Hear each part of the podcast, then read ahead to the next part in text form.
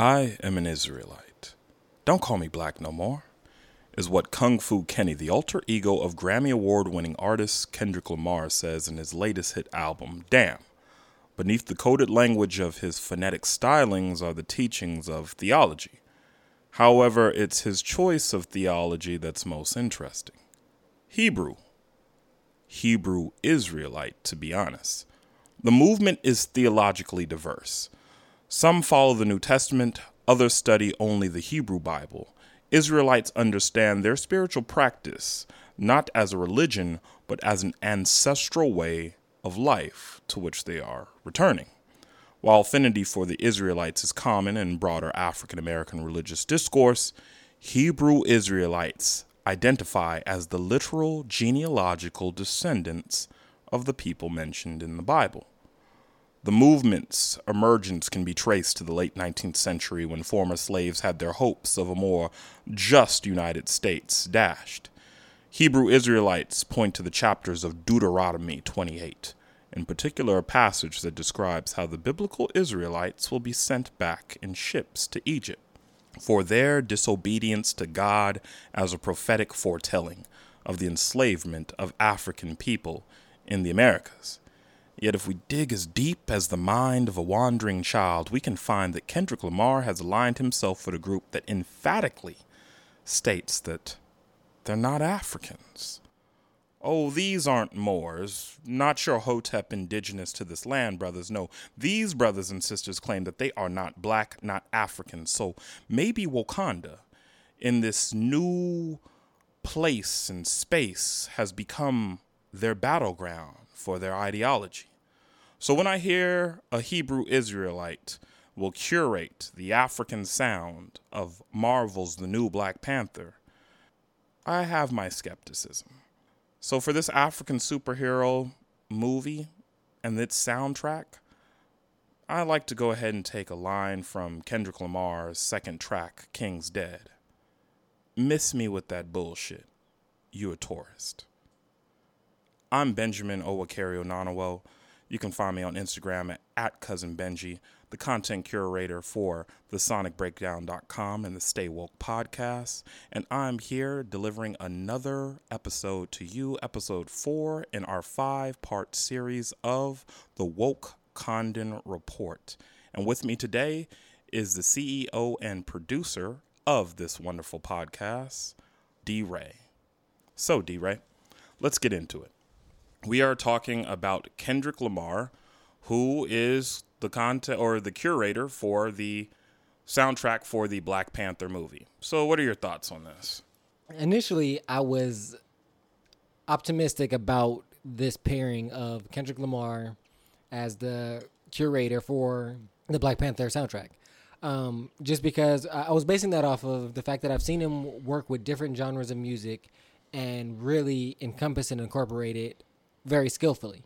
Um, as he did with To Pimp a Butterfly, where he incorporated jazz and funk heavily in a hip hop manner. I thought that he did a very uh, well job and skill job, which won him a Grammy yeah. um, for it. And I think that's one of his best works. But then we came to the second single. Well, first on the first single, I was giving it sort of a pass because I was like, he's trying to incorporate um, the masses into uh, yeah. this world, and it was kind of like, on the first track. Yeah, I thought it was like you know a feeder a feeder track saying you know uh, yeah, you know, bring everybody in. And then I heard the second track, and man, I'm so disappointed. You're not so, feeling red light, green light, red light, green light, red light, green light, yellow.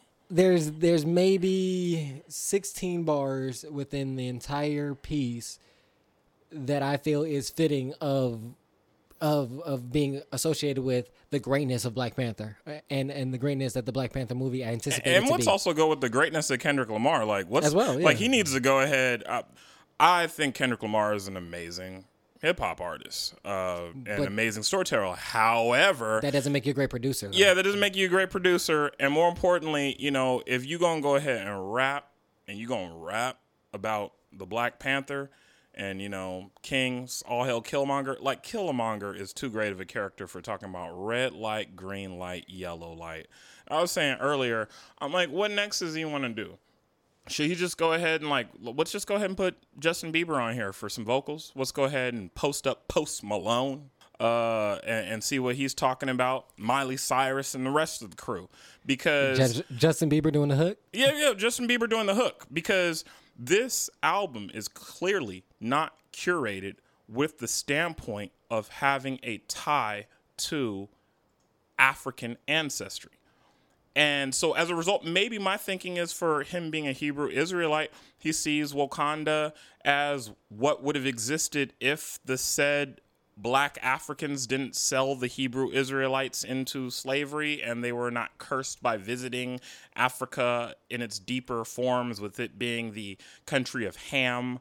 Um, for those aren't aren't too familiar with, it, I don't want to get deeply into theological like history, but just the quick, dirty. Uh, crib notes version of it uh, ham being the son of noah and the hamites being a group of people that are supposed to be cursed uh, for showing the wickedness of their father's nakedness thus basically being black africans or, cursed people.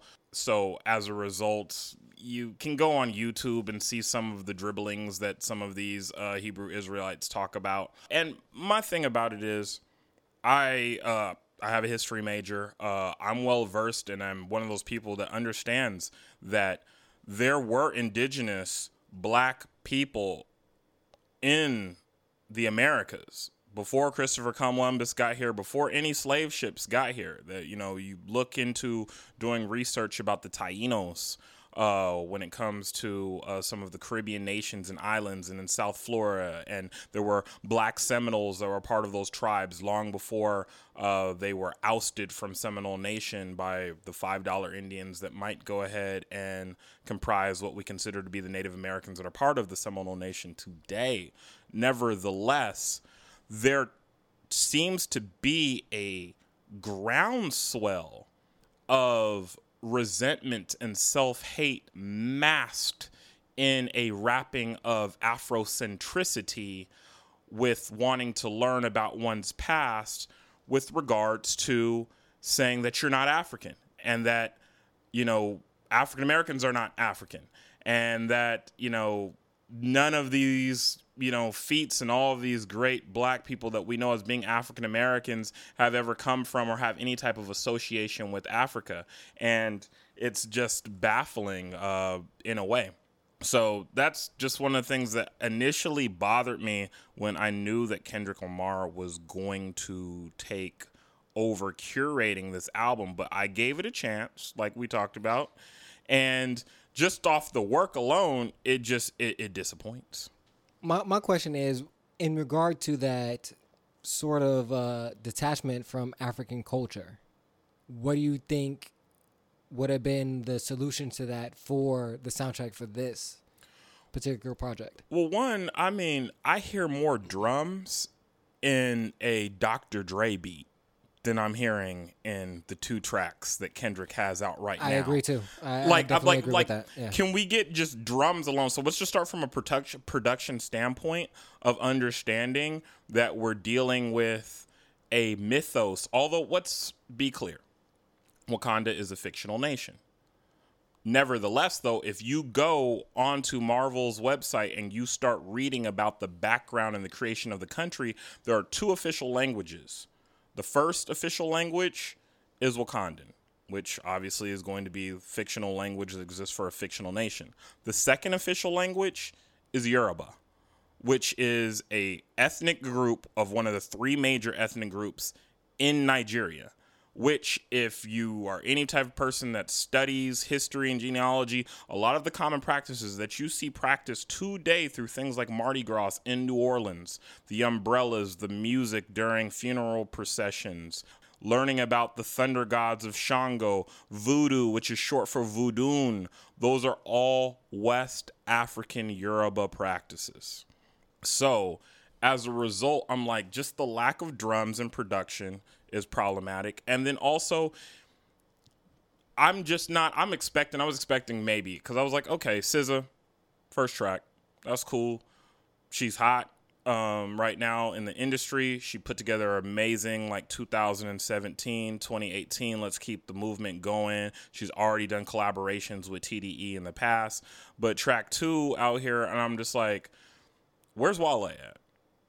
We, have we have we talked to him yet? With him, with him also, I believe being somebody that is uh, Yoruba, being Nigerian. Where is Jidenna at? I mean, like he just had a whole like I'm expecting to hear that type of flow that we got from the Bambi song Yeah. on some of these tracks. Well, one of the things I want to I wanted to say I wanted two things I wanted to touch on is um, the first is to me the fact that Wakanda is a fictional place in Africa gives them the freedom even if they didn't do the research and find out that as you said it's uh, based off of and ve- strongly tied to uh, Nigerian um, Yeah, culture and culture practices. and practices and idea ideology.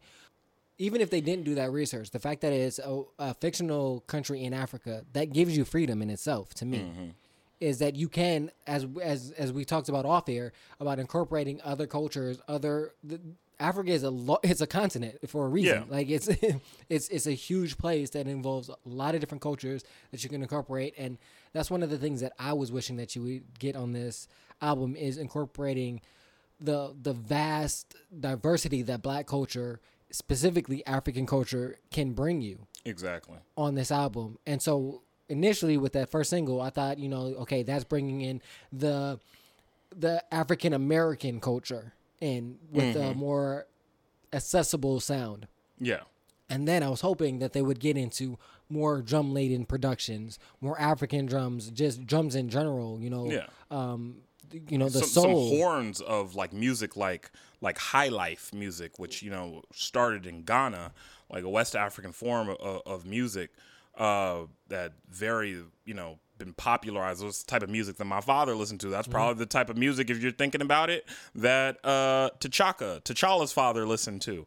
Like so there there could have been that that tie to the past. And the main thing what we've talked about in, in previous episodes and also off air is this movie is more than being a movie. It's a cultural statement. This has the opportunity along with movies uh, just last year what we had with get out which Mm-hmm. get out was like basically the new version for this era when it came to guess who's coming to dinner Yeah. but told from a different perspective and standpoint It's- that is it's- so relevant Instead of a comedy instead of a comedy from a, a horror film or a uh, yeah more horror genre esque of, Yeah. of, of the way that it was shot, the way that it was viewed, the way that it was directed. Yeah, and like he um, even said I- it's like a documentary. Yeah, I never, I never, I never made that association of guess who's coming to dinner, but it's very, it is, it is, Yeah. it is that story, but from told from a very different perspective. Exactly. um, I modernized. thought, yeah, I think that's a that's a very interesting uh, comparison. So when you have uh,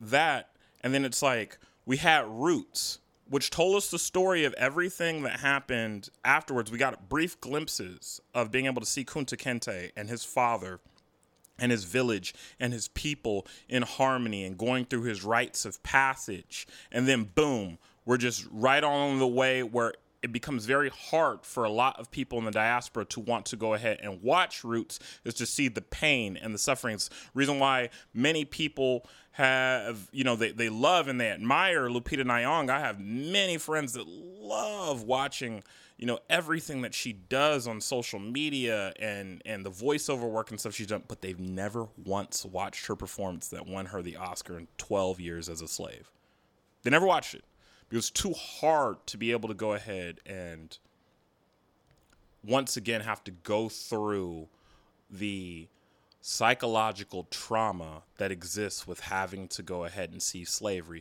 so boom now we have black panther I want to just add on to that real quick, if I can. Um, Yeah. Literally last weekend, I had a conversation with uh, um, some people that we're gonna that we interviewed for a podcast coming shortly. I won't drop who that is. You just gotta stay tuned. But um, uh, we went to dinner afterwards, and all of us were sitting in the group, and that was one of the things that came up. And we were talking about Black Panther, you know, talking about the the podcast in the previous episodes, and then uh, we were talking about Lupita Nyong'o, and uh, I say there's four of us at the table. I was the only one that's seen 12 Years a Slave. And that's the same sentiment that you were just talking about is the reason why the rest of the people at the table said they haven't seen it. They're like, "Oh, I seen Rosewood. I seen Roots. I know. I know I know about it and I can't take myself to be there again." exactly And so, So- that just adds to what you were just talking yes, about. It's like so and that's that still trauma- recent. We just talked about it like literally maybe a week ago. Yeah. So I mean, that's the trauma, mm-hmm. and So when you now have the Black Panther, where you're starting at a point, granted, it's a fictional nation, but it's rooted in it literally has like an area that's surrounded by reality. It's supposed to be bordering Uganda, Kenya. It is the East African nation that's here. It is the glimpse into a hopeful past that could have existed for a brighter future with it being a nation that has never once been taken over by colonial rule, ever been invaded. And now, so you have this nation, you have this ability to go ahead and link. So when it comes to the music and it comes to the soundtrack, many folks don't know this, but African American culture, you know, there's this whole prevalence that exists between African Americans and Africans not getting along with each other. But for as much, you know, African prints and dashikis and culture that is just like resurfacing right now in America from a hip hop perspective. At the same time, when it comes to on the continent, especially in West Africa and countries like Ghana and Nigeria and Senegal, you have such a love of hip hop. Hip hop culture from America fused with their own culture, creating Afrobeat and Afro pop and all these different type of sounds. But you have, in a way, so many members of the youth in the countries on the continent of Africa that have disassociated themselves with the ancestral nature of their culture and moved towards a more Western modernized version, which is not fully European. It's even now being influenced by African Americans here in the United States of America.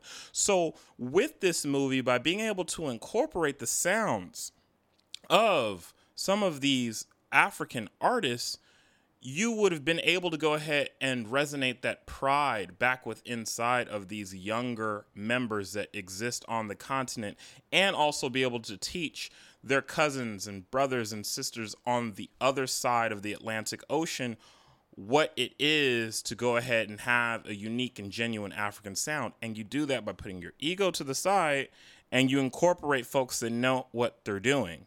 And here it just seems like there was a little too much nepotism going on with it. Like it's a slam dunk.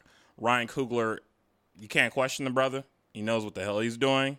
He's been able to go ahead and comprise this star-studded cast, and he's been able to do all these things. But I don't know if incorporating your buddy Kung Fu Kenny was the best thing to do. In a way, it's only kicked the can down the road, so to speak, with regards to being able to create a real robust sound that also could have moved the culture in a different direction, in my opinion. I, definitely agree with everything that you're saying. Um, I, I, I did have an optimistic approach prior to the release of the second single, um, as I stated prior.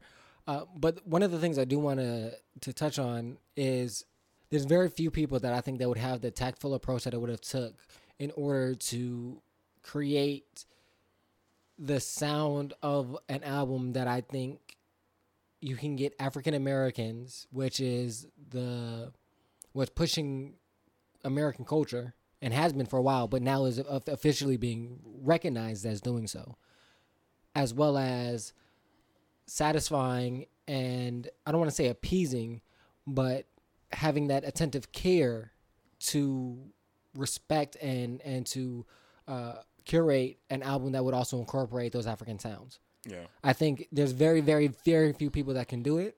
I don't think Kendrick, based on what I've seen so far, I don't think he can, and I don't think he will. Like reach um, out to Jidenna, damn it. But but that that that I do think between I think I do think again um, I think Jidenna especially on his last two albums I think it was called the Boomerang EP yeah. and then uh, the Chief thank you uh, yes. just popped in my head the Chief I think he showed on both of those albums how diverse he can be in the sounds and sounds of production. But for somebody that's not even deeply rooted in African music, I definitely heard the influences and the type of sounds because they weren't typical American hip hop sounds that I was used to. So therefore that I knew that it was something different, I realized that it had to be or I assumed falsely or not that they were African sounds. Yeah but I thought that he approached it in a way that was accessible to those who weren't familiar with it. And so that's what I think the type of approach that will have to be taken to get the sound and the quality of album that you're talking about. And I think, as you brought up, I think if you had a mixture of Jidenna with his selection of production, as well as his melodic approach, which is accessible to American, that's why Bambi is a hit. That's why um, Trampoline. They all have these these rhythms and and vibes and, and melodies that we can, even if you're not familiar with African culture, can still appreciate and and attain to where Wale would give that hip hop, more deeper hip hop culture lyricism, and that would have balanced it out. And the poetry too. And the poetry aspect of it, as well as he's a deep brother. So he, I'm not saying that Kendrick isn't. They both are, but it's a different. Wale has a more poetic approach to his his the, his rhyming patterns and his rhyming schemes and, and the content at which he he he spits. So I think that approach mixed with like if they could have both been executive producers on this album, they also would have also found talent that I don't think Kendrick might be familiar with. Yeah, I- to I mean- add new sounds and new production. I mean, I so just, I just be real. you converted me to your side is what I want to say is because uh, I was on. I, I had hope for Kendrick, but uh, that has yeah, dissipated. I, I I just be real.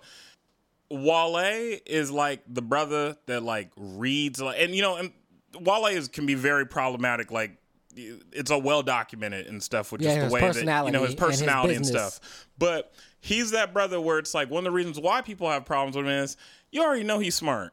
You know that he reads a lot of like you know information, condenses it, is gives thoughtful answers. Now his thoughts still as a, thoughtful answer doesn't mean that it's thoughtful as in it's caring and kind, but it's thought provoking for him to be able to deliver it. and he well- started through. Not And he's thought it through. He is not Right just or something wrong. he's just saying. It, He- he's he started through. This is what he chose to go with, and he's fine with it. And Yeah. there's a difference between just saying things that just come to your mind and not thinking it through. He started through, and sometimes it still comes off as harsh, brash, blunt, whatever you want to say. Yeah, like while on the flip side for me, Kendrick at times and his fan base come through like the 40 year old that finally read Invisible Man and like just starts like talking about, hey son, let me go ahead and drop some knowledge on you real quick. I'm gonna hit you with these gems.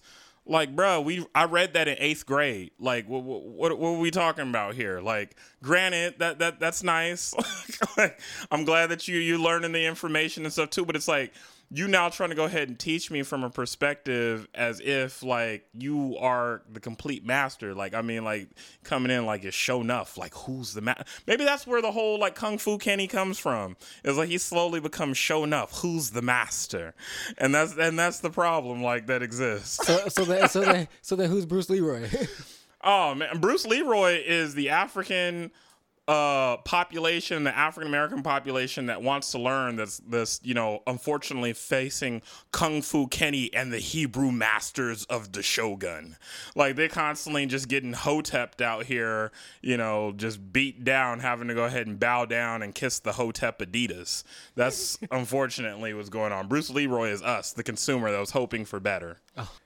Maybe there's still hope that we'll get some, at the least, at the least, some more African sounding production. You know what? What we probably will get because that's just one of these things where it's like you just keep you go on the negative and like by the time this like episode drops, folks gonna be like, aha! They're gonna be all in the comment section just hating. Watch him go ahead and like bring like KRS one on here. It's gonna be just like a Tyler Perry movie, like back in like the early like mid mid two thousands and stuff. You're like, whew, like I don't know about this movie. This ain't really doing so well. Or if you remember Idlewild, you know, where all of a sudden they was rapping in the 1920s with uh, Outkast, and you're like, ooh, this movie is dragging. The only thing great about that movie was we first discovered who Paula Patton was. um, but at the end of it, just like you know, and I don't know if Idlewild did it first or Tyler Perry did it first, but they both discovered we can save a movie that we know black folks are going to come watch, but will be disappointed by just randomly throwing Cicely Tyson in the movie out of nowhere and having her deliver a speech. so maybe Kendrick will go ahead and save the album by bringing in the Cicely Tyson of hip hop by like dropping KRS One like somewhere just like out of nowhere. Like KRS One just gonna just show up. He gonna have a hot sixteen inside. You know, maybe Rakim pops up too, and all's forgiven. You know, Afrika Bambaataa just comes out of nowhere. I don't know. Well, now they're not gonna do Afrika Bambaataa after the allegations that have been formed against him. They're Oh, going yeah. distance. They're Yeah. going distance themselves from from that. Yeah, it won't be no Bam So, or Bada going yeah, on. Yeah, it's gonna be uh, m- more likely KRS One. yeah, yeah. what did you think about the? I'd say about sixteen bars before the red light, green light. Uh, re-repeat them for me here. Fuck integrity. Fuck your pedigree. Fuck your feelings. Fuck your culture. Fuck your moral. Fuck your family. Fuck your tribe. Fuck your land. Fuck your children. Fuck your wives. Who am I? Not your father. Not your brother.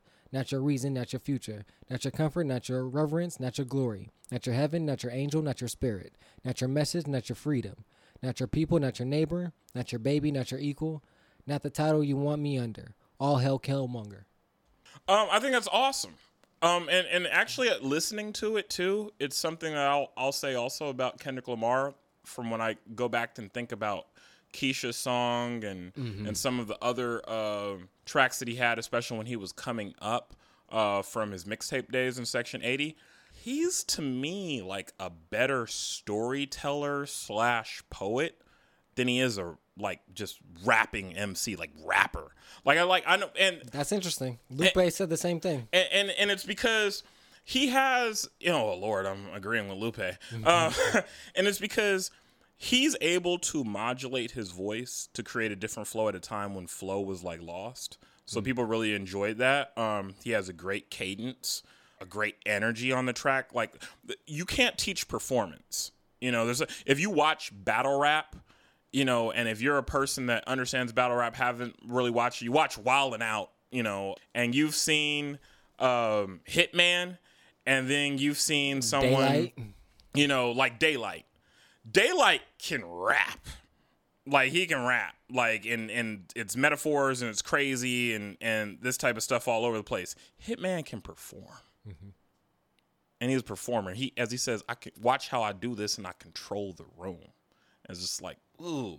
And I feel Kendrick is a master at that. He he controls the space that he spits in. And those 16 right there, from a writing standpoint, it's not nothing to write home about. You know, it's nice, nice cadence of whatever here and there. Uh, word choice, word play, like is in there. But for the most part, you can feel the emotion That's- of what it is and what's being said. and that's what that's what I thought we would get more of after I heard the the first single. Like I said, I threw that as a throwaway track. Mm-hmm. I thought that that's what was gonna give me hope is that I thought that he would blend African sounds like he did on To Pimp Butterfly, take out jazz and funk, insert African sounds, specifically, of course, the African drums.